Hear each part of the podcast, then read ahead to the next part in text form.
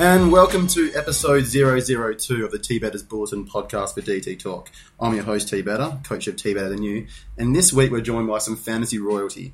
I'm sitting down here next to Hook. Uh, he's the reigning Dream Team champion. How you going, Hook? And can you give us some of your credentials for the guys who might not know you so well?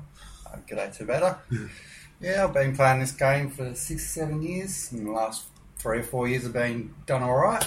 Last year was Yep. pretty good, number one. Always uh, nice to say.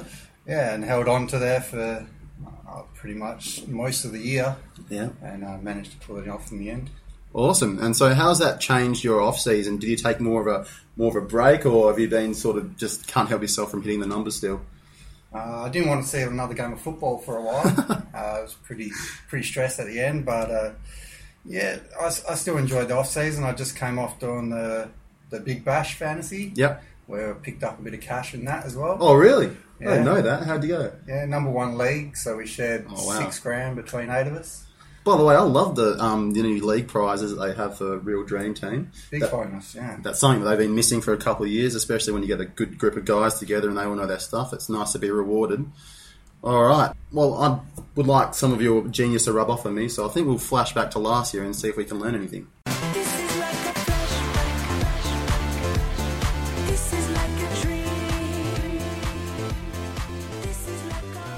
Okay, so number one in the competition, big thing. We know with Shellers a couple of years ago, he was one of the one of the guys a lot of the DT Talk boys got on board with. He was coming first for pretty much half the season, similar situation to you, and then he just got pipped at the post. And he said that was so stressful that he actually didn't play the game last year. How did you handle the nerves, and what were the closing rounds like for you? Uh, to start with, it was all pretty exciting. Got to talk to the DT Talk guys. And, you know, I had an interview on SEN, and uh, it was pretty cool. Uh, but after a few weeks of leading, yeah, it got more and more stressful. Uh, watching the footy became hard, and uh, just relaxing on the weekend was difficult. So, Yeah. come Friday night, I had the beers ready and uh, lockout looming, and it was pretty stressful. Of But, course, yeah, lockout would just be a massive relief once you've made your changes. You can't change it again. Yeah. Um, just on that, because you was found it so stressful, would you rather the rolling lockout or the partial lockout that we generally come to, or the full lockout actually that we've come to probably appreciate in Dream Team a little bit more? Um, well, I guess the partial lockout opens up a few different strategies with the loopholes and Yeah. stuff like that. But to be honest, I probably still prefer the full lockout. Yeah, me Uh, too. get get it over and done with on the Friday night. It's always exciting. and you can just enjoy yourself and have beers and watch the footy. Yeah, that's it. What about your favourite players when you're watching them? Did you, if they weren't scoring well, did you find that you started to have some negative feelings towards them, or Uh, I didn't have a lot of Eagles in my team, so Yeah. that was the main thing. apart probably a from good Scoot. strategy last year? Yeah, that's true. Apart from Scooter and Josh Kennedy, which both did all right anyway. Yep. But uh, yeah, it does get frustrating. That's for sure. One thing I want to ask you about is what do you think separated you from the pack last year? Like a lot of players have, or Dream Team coaches have gone with a guns and rookie strategy, and they've you know done good trades over the whole season. What do you think separated you in terms of either your strategy or your starting team or whatever that separated you from the pack and kept you at the top of the game over pretty much half the season? Well, it definitely wasn't my starting team. It wasn't uh, too great, but I think it was as in most of the cases, it's the trading strategy that gets you in front, uh, jumping on players early uh, before everyone else is where you you gain the advantages. Because then they're they're picking up players you've already got to try and catch you, Yeah. and they don't make up any ground. So players like jumping on uh, Stevie J after one game or Beams after Oh, two wow. games. You know, at their their highest prices, not worrying about break evens. I just uh, jumped on guys early that I thought would give me an advantage. So you're a financial officer who didn't worry too much about the pricing of your players, didn't worry about cash generation so much, more just the points. I knew with the extra trades and uh, you could rotate the rookies really quick Yeah. and make quick cash. It even allowed me to have extra primos on each line and and uh, continually upgrade. Cool. With your round 23, obviously that was quite a stressful round for you, and I imagine it would have been for anyone in that position. But uh, your round 23 captain decision was Swan. Was that just because it was the safest thing to do, or did you think he would score the most, or was it just a sanity thing, really? Uh, well, if you had to bet 50 grand on someone, you're, you're probably going to go Swan Yeah. uh, more times than not. It wasn't an easy choice, but in the end, there was no other real choice, I don't think. So you didn't consider going unique and keep that keep that lead. What was the lead that you had going into the last round, if you remember? Uh, 86 points. Oh, so not a lot. So It was pretty tight. Um, but no, I figured Swan would be the safest. Yep. So, uh, Do you know what your main opponent, the guy who was coming second, obviously made a trade that we'll talk about in a second, but do you know who he went as captain? Was it Swan as well? Or did he go unique to catch that 86 points? I did know, you did tell me at the time, but no, I can't remember. A while ago. All right. Uh, the trade I was want to mention is uh, he traded out Leigh Montagna. Did, Not yeah. sure who he got, but Lee scored something like 186 that week. Was that a victorious moment for you while we were watching the St Kilda game, seeing that happen? Yes and no. To be honest, I, I did feel for him, even Yeah. though it helped me. Uh, he had a great year and he was up there and he was trying to make a move. You can understand that. And you could Sure. just imagine uh, how he was feeling watching that game. It would be uh, pretty harsh. So it was kind of a, a double edged sword. Would have started with a couple of beers and finished with a couple more, I reckon. Uh, so with round 23, you ended up making a couple of trades yourself, obviously with two trades per week. Uh, you ended up bringing in Riewoldt and Minson, who scored 120 and 110 respectively. Was that a huge relief for you just to see the guys that you brought in actually perform well and probably keep the nerves away a little bit? Yeah, well, it was a, a bit of a safety trade. I negated number two's big main weapons, and uh, Nick Riewoldt had been killing me the last few weeks, and I figured Minson would kill Melbourne as well. So I was trying to take away two of his biggest point of difference. Uh, on the Friday night, the guy I traded out, Jordan Lewis, got 120. Yeah. So I was a little bit nervous after that, thinking, oh, maybe I've made the wrong choice. So he was equal with Riewoldt, obviously, so that cancelled out. And the other guy you traded out was Hanson, who only scored the 54, so that must have been pretty Yeah, he probably wouldn't have been on my field anyway, but yeah, it, it was good. Uh, you mentioned before that you had uh, premiums across every line. I noticed with your uh, round 23 team, you had Grimes, Stanton, Grundy, and JJK all as emergencies, where most guys would have probably been well, forced to start them. I know I was forced to start JJK. Was that a relief for you, being able to keep those guys on the bench and just feel safe that if anything were to happen, those guys would come on? And was that a deliberate trading strategy by you? It was. I wish I had Stanton on the field. Yeah, but, uh, 149 or something, yeah. yeah, it was throughout the year. I figured I would try and not sideways trade, and I just keep up and down trading my rookies and uh, slide the worst performer to the bench. Um, that way, I ended up with a, an extra primo on each line, which did help because I think Scotland didn't play in the last round, and That's right, yeah. Grimes is ninety odd, Yeah. and uh, yeah, missed out on Stanton's big one, but you get that. That's all right. Obviously, not many people had Stan by that stage. And one thing that you had JJK on the bench, and he played for me and got 34 points. So obviously, that's a massive boost for you and going to the last round, especially for your sanity and stuff. Yeah, well, I actually switched uh, Cox into my forward line, so I didn't have to play JJK. So I traded Hanson out for Minson and swapped Cox into Yeah. my forward line. And if I remember correctly, he scored around about 120 as well. Yeah, so he scored pretty well. Awesome. Good on you, Coxie. All right. So obviously, it takes a little luck to take out the whole competition prize. There's always going to be those guys who who get blessed, and obviously, you was probably a reason why you won last year. Can you think of any moments that where you got a bit lucky and it sort of turned into masterstrokes afterwards? There was a few, yeah, mainly more risks than luck, I guess. Guys like uh, Jordan Lewis, who at the time nobody had, Yeah. and he hadn't been playing particularly well. But uh, I noticed that his uh, scoring against the weaker teams is always up there because he doesn't have to tag. Uh, so I picked him up on a on a bit of a fixture trade, and he ended up staying in my team till the last round and pumped out some good scores for me. I, th- I think I got on him at, around at the same time because I needed to make a second trade, and he was the only forward I could afford. He was slightly under 400k, I think it was.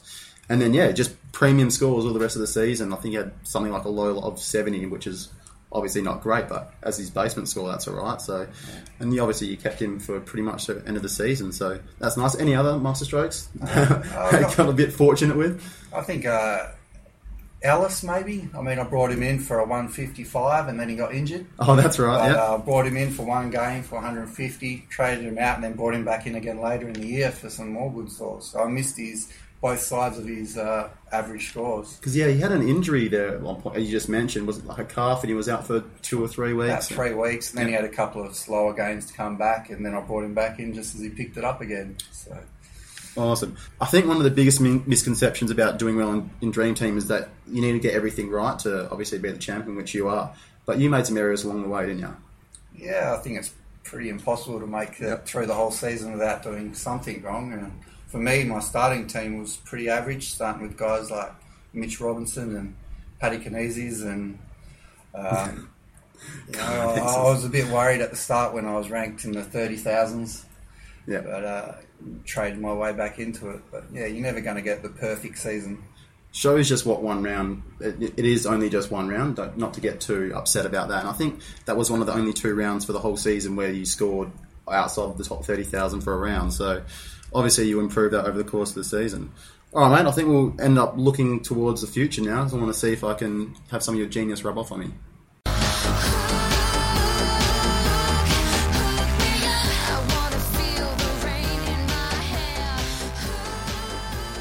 Okay, so obviously, Real Dream Team has gone back to 30 trades this year, and there is still the AFL fantasy version of the game, which obviously you did really well in last year. Will you be playing both this year, or one or the other as a preference, or how will you go?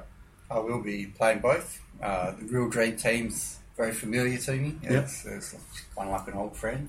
you know. And the 30 trades is still more than the 24 that we used to get. That's true, yep. Um, so, yeah, it opens up doors to different strategies for each game, which I like. So you'll have sort of a unique team in both and, and play it differently, obviously, tailored to the sets of rules. Yeah, they're, they're both completely different at the moment, pretty much. Um, in terms of your structure in your midfield, that's one thing that I've found in my teams or my at least drafts that they've been very different. How's your midfield changing across those two comps? Uh, in fantasy, I'm uh, only really concentrating on round one at the moment. Yep. and I've stacked a midfield for that. So at the moment, I've got Ellis at M8. Oh wow! So pretty much seven So seven much- premiums and Ellis who's a breakout guy. Okay. And um, in, in Dream Team, I've gone uh, more the traditional five, uh, Five premiums. and uh, three rookies on the field. All right. And with your trading strategy, one thing that I've always found, found in the past is that I've always made the two trades on the eve of round two before round three, when that obviously the price changes take over. Will you be following the same sort of patterns that we have in the past, or is there something that you learnt from last year from the two trades a week that you might sort of add back into the familiar friend of Dream Team? I think one of the things that gave me a bit of an advantage in fantasy is that even in the old Dream Team days, I was always pretty aggressive early with my trades. So you know, I'd use them early and then uh, hope for some a bit of luck at the end. Yep. And didn't always come off, but I got close a couple of times, and uh, I'll probably stick to that. So yeah, I'll use my trades early. I've always been more of a conservative one for the first half of the season, conservative trader, and then used my riskier trades over the second half. And so far, that hasn't worked for me because I've always ended up just outside the top thousand. I think that's the curse of, of being a conservative trader. So that might be a thing for me to improve on this uh, this first half of the year. Now, you did a prospectus article, didn't you? I did, yes. um, I enjoyed it very much. And one uh, thing that you concentrated on on very much in that was the starting structure and how you've had a very similar makeup over the, last couple of years when you have been top 1,000. Um, what intrigued me the most is that you had three points. Never take any mid prices. Uh, you have three safe premiums, and you take the two potential premiums or underpriced premiums. So, with so many value options in the midfield this year, are you prepared to compromise on that formula, or will you stick to your guns? I don't think I'll compromise. It's worked well for me in the past. Um, I've missed out on plenty of mid prices in the middle, like uh, Maloney's and uh, guys like that. Yeah. Um, but to be honest, I think the, the points you sacrifice in the middle to start with, you can't really get back, and it's harder to catch them up. Uh, so I tend to not choose mid price in the middle. I want that. I want my five primos to be scoring me the bulk of my points. Okay, so that's been a bit of a theme with your teams is that you prioritize points over cash. Yes. Awesome. All right. So, well, obviously in the past we've never had the the large amount of underpriced or fallen premiums to choose from. So you got you got Watson, Beams, Cotchin, even Rockliff slightly underpriced, Thomas, maybe even Green if you can put him in that conversation. Which of those guys are you looking at if you can only pick three or two or three using your famous structure? Um, I think Cotchin and Watson are, are pretty safe bets. Yeah. Um, Daisy Thomas still worries me a little bit. I don't really like him at mm, M5.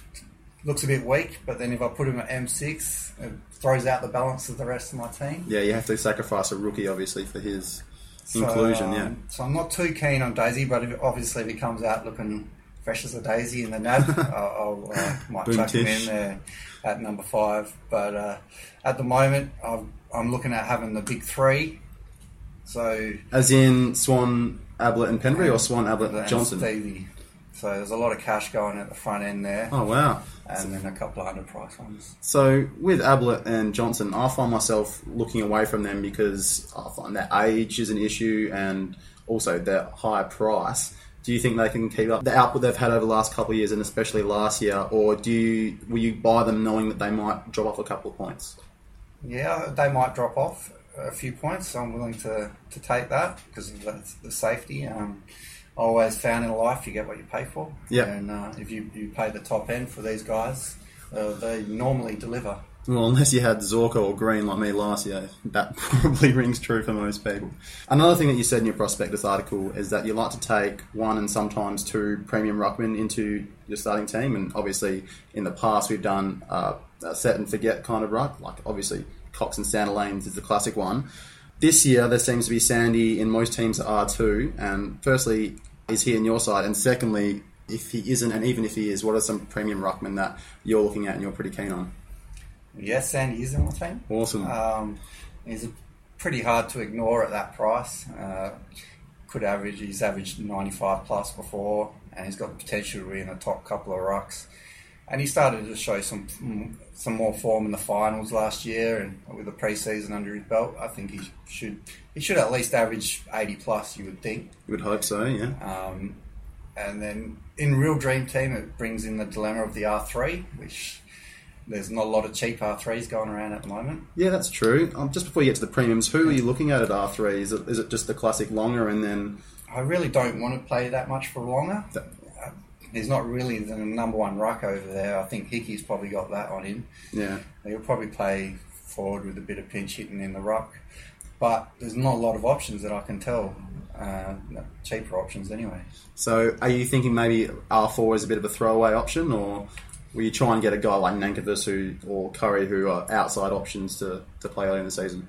Um, I, I had a zero all year in R4 last year. I don't really think it's that important. If if they could get games, then yeah, it's, it's better. So yeah, I'll probably will choose Nankervis or Thurlow or something. But You're referring to Naismith in your team last year, I believe. I believe, yeah. What made you choose him? Just because he was the cheapest or I like the name? just cheapest. Just cheapest. All right, back to the primos. Who are the guys that you're looking at this year? Because there seems to be a whole lot of options that we can pick from. yeah. Um, at the moment, I'm liking uh, McEvoy actually, which is funny because I've never really liked him in the past. The new Hawk, obviously. Yeah, uh, he's just turned 25, so he's coming into his prime. He's had a, a strong team that likes the possession of the ball.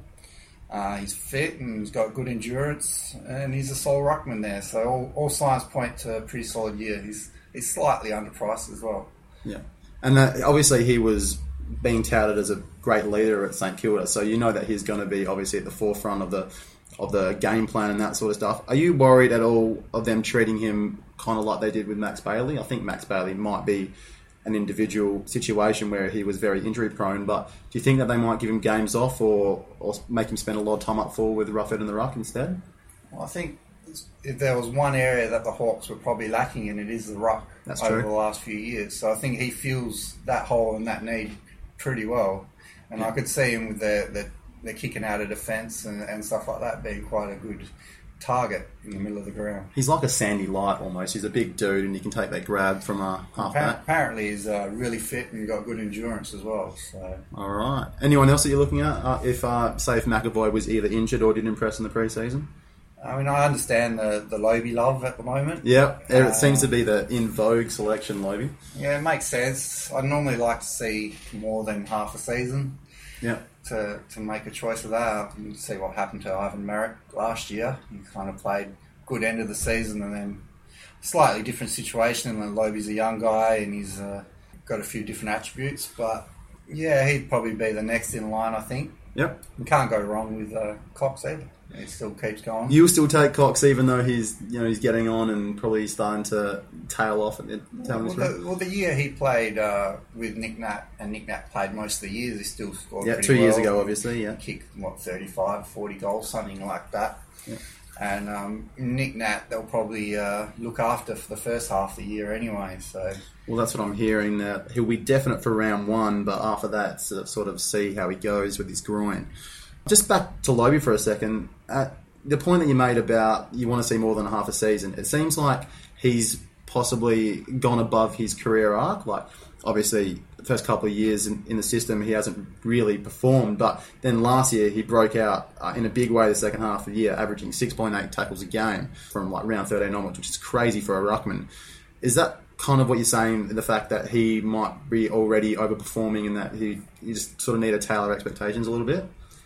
Um, he may. I mean, it's all about managing uh, risk and percentages and stuff like that. I mean, there's quite a there's a possibility that he could keep going the way he's doing. Yeah. Um, I just don't know if that's the way it's going to go. Yeah. All right. Uh, just uh, now you mentioned risk. What about Cruiser? Has he ever taken your fancy? I had him for a little bit last year. I noticed that. Yeah. And, and he was okay. He, he looks pretty good when he's on the field. He's, he's one of those frustrating players to watch, though, because he'll have a, a five point quarter followed by a 45 point quarter. Yeah. He um, he comes in and out of the play a bit, but uh, he's obviously got the skills around the ground. He kicks a goal and it, it does all the right things. Couple of guys that you're looking closely at closely in the NAB Cup because um, obviously the NAB Cup started tonight and we're not actually watching it right now. Sorry about that. Uh, I just want to get a couple of guys who you're looking at who probably a couple of other people might not be. Sorry to give away all your secrets. Okay. Uh, well, I mean, everyone's watching all the rookies. You, know, you got to watch the rookies, see how they go and where they fit in and stuff like that. Absolutely, yeah. That's no surprise that you're going to be looking at rookies. Um, from a personal point of view, I want to see how uh, Darling and LeCras go because with their touted midfield run role. Yeah, and did you hear at the Inter Club they they went through the middle? I and, did, yeah. And they're both looking good. Darling's one that I'm pretty keen on this year. He's looking fit and strong, and and uh, he could have a good year So he might be one of your mid-price selections in either the forward line or the back line. in the forward line, yeah. Yeah. And um, I guess I want to see guys like uh, Martin and Sheed and, and these guys, Garlett, more so for just their footy and see what they're all about. What sort of players they are? Yeah, you kind of know, they've been had a lot of raps on them for a few years now, so I'm looking forward to seeing them get out and play some footy.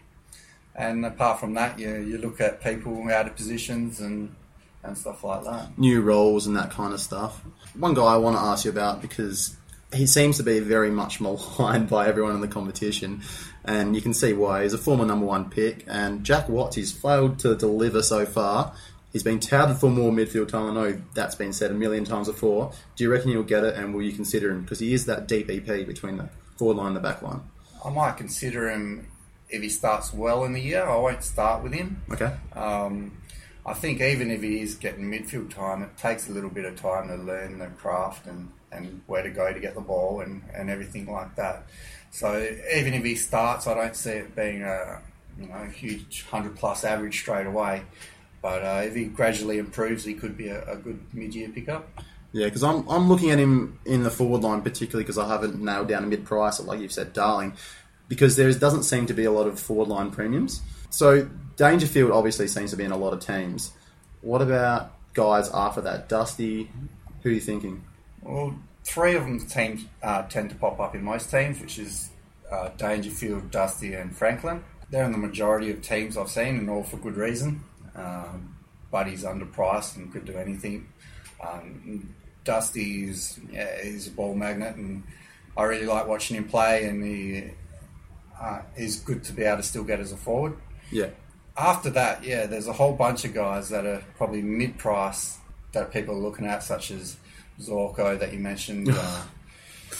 Uh, okay, I don't know if I can bring myself to pick him again. Even with all this touted midfield time, he killed me last year. uh, one that's going on in the, the NAB Cup now, Josh Caddy. Um, Yeah, you know, he's meant to be running through the middle and, and looking good at pre-season. He showed a bit in the end of last year, I thought. Um, Darling and LeCras, I think, are both probably guys to have a look at. Cra, he's very injury prone in the last couple of years. And do you notice last year he seemed to lose his ability to kick goals, like his amazing accuracy? His set shot did definitely go away a bit. That was uh, frustrating. hopefully another year on his knee, uh, and it might improve a bit. Yeah. Back to Dustin Munn. You mentioned him that lot. He gets a lot of the footy. With the new interchange cap this year, they've actually set out of Richmond that he might be going to a half back role. And what's your initial sort of expectations for that? I have heard about it. It doesn't really make a lot of sense to me though, considering how many halfback flankers Richmond have got with Houli and Ellis and Grigg and you know, That's all, true, yeah. all these other guys. I don't even Deledio plays down there.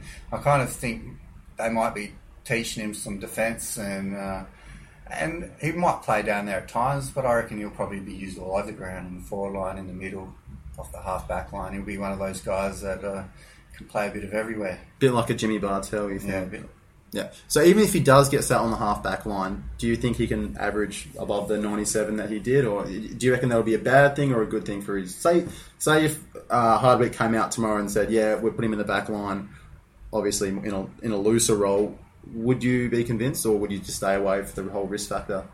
I'd probably still start with him, but uh, yeah, it'd be definitely a bit more risk. I don't think if he does play preliminary off the half back, then he, he probably will attract a forward tag at times because he'd be pretty dangerous off there. Although, yeah, you did mention that they have a lot of half back flankers, and obviously there's Cotchin and Deledio running around. But that's a big thing for me is picking backline players. They all seem to like Birchall and uh, and guys like Enright at times. When they start dominating, they end up getting the tag. Is that They do, and that's you- frustrating? you definitely saw it last year with the guys that went on runs like um, what's the Dockers guy's name again? Ibbotson and um, Oh, and you had Hartlett as well. Hartlett did it, and uh, even Hibberd and, and guys like this. They, yeah, they would. They'd go on runs and get tagged out of it after a while.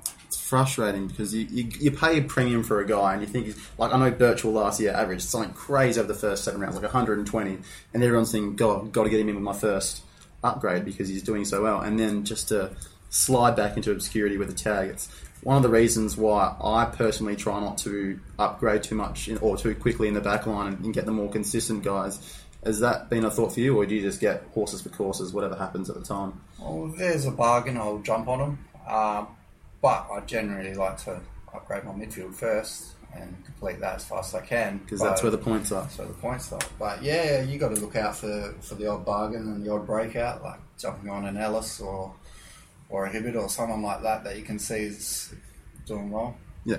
Just before we came on the show, you told me about a particularly funny story about how you've uh, ended up doing a couple of uh, uh, trade-ins and trade-outs. So you had Boyd, and then he's got injured, and you trade him the week after. That's fine. Everyone had that sort of situation. But Jack Redden, what happened there? yeah, it was a pretty funny story. Uh, I had the flu that week and I was all dosed up on cold and flu tablets. Is it and uh, traditionally on the Friday night, I like to have a few beers before lockout. So my brain and my Dangerous- lungs are a little bit fuddled, yeah. And uh, I get a call ten minutes before from a mate saying Ablett's out. I'm like, nah, no, he's not. You're tricking me, you know, bullshit. And then uh, I go in and it's all over Twitter because I hadn't checked Twitter or Facebook or anything. Yeah, you just want to chill out and have beers. You've made your trades. Fair enough. And um, yeah, so I was I had to quickly get log into uh, into Dream Team. I was like, oh, what am I going to do? What am I going to do? Scrolling through players and oh, Redden versus Gold Coast. That'll do. Bang in. As soon as lockout finished, I was like, what have I done? I love how it's it's Ablett, so you can pretty much afford any player, and in in your cold and flu tablet haze, you pick Jack Redden, who probably Yeah. hasn't been a premium for two years. No, and as soon as lockout had fit- had come and gone, I, was, I didn't know why I did that. It was just uh, one of those crazy moments.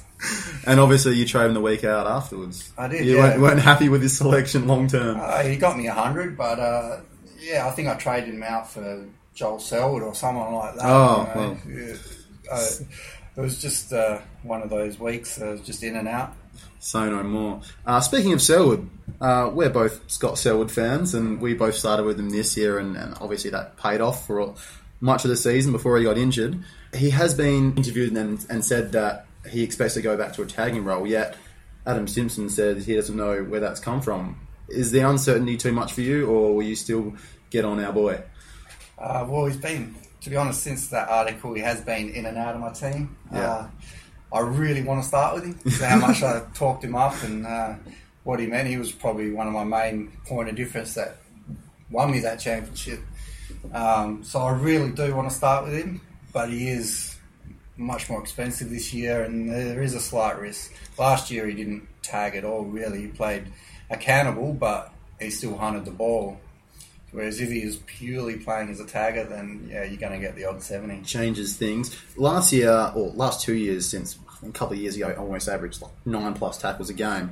Last couple of years, he's been playing a bit more attacking.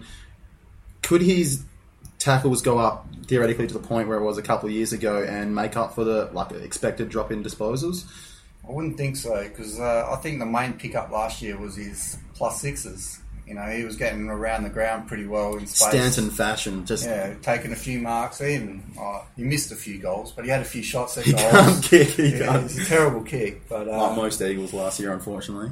but he was getting around the ground, uh, hunting the ball, taking some marks, and he still had his share of tackles as well. So Yeah. I think he was second or third in the AFL. not bad for someone who obviously isn't playing that defensive role. Someone who did play the defensive role and did really well was Kane Cornes. I'm not sure if you ever consider him over the course of the season. Do you reckon he could do something like that? Still get the elite touches and the tackles while playing a defensive role? Kane Cornes is, uh, is one that I've never really owned. Um, No, I've hated him. Both Cornes my whole life, so Yeah, but uh, yeah, I know a few guys that traded him traded him in last year, and he did really well. maybe. You know, and I kept waiting for him, same as a few other players, to break down. You know, like, same as Nick Riewoldt. Yeah. I sat there. Yeah, exactly. They kept like pumping out these big scores. I'm going, no, his, he's needs stuff. He can't run, and he looked like he was going to go off every game, and no, just still kept pumping out those scores. Scooter, this year, pumping out scores like Kane Cornes. I'm calling it. Yeah. I'm, yeah. I'm excited, and but to be honest, like he'll probably be out of my. I've been saying all preseason I'm going to stay away from Dane Swan, but the more I think about it, and the more I look at the stats, and just think, how can I enter the season without Dane Swan? I start to my resolve starts to shake a little bit, and Well, I think it'll help him now that you know all the Tigers are going to Pendlebury and Beams. You know, Absolutely. they're, they're the two main damaging midfielders, even Sidebottom with the outside run. You know, so Swanee is not the most damaging player with the ball in hand, so they tend to far from it, yeah. tend to let him run around a bit. So he, he's been running a lot in pre-season, so he should be pretty fit. And yeah, I'm starting with him. A slimmer pig. Uh, he could also play forward as well, which is obviously a big advantage with the interchange cap. Do you reckon that could help, or either boost his points or help stop the, the bleeding in terms of his age getting towards his score? I think if he plays patches in the forward line, it's okay because he does kick goals, you know, two or three goals in a quarter. But if he has to spend half a game there, then yeah, no, his scores will suffer. Yeah, that happened once or twice last year, and we're all pretty um. Yeah, I was at the, Upset? I was at one of the games, and I was just And he yelling, played forward. yelling from the, the sideline, you know, get him in the middle. No doubt you captain that week. He was, yeah. Yeah. All right.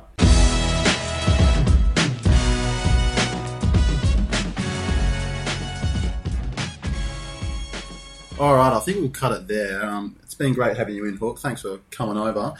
On the way out, I just want to get a big call of the week, sort of see what you think might be uh, something a little bit controversial that not many of us will be thinking about.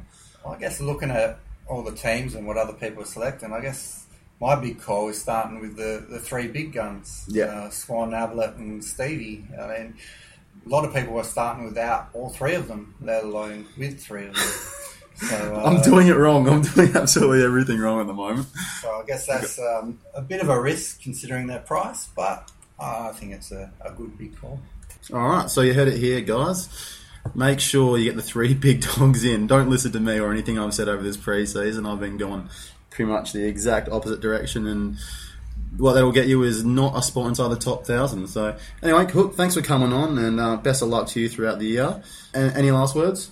No, it's good. I always like uh, Tibeta's Bullets. It's always one of my favourites to read. So, Well, it might be the bulletin this year, so uh, we'll see what happens with time. All right, guys, uh, have a good one, and make sure you check out Dream Team Talk for all your fantasy needs. See ya. Cheers.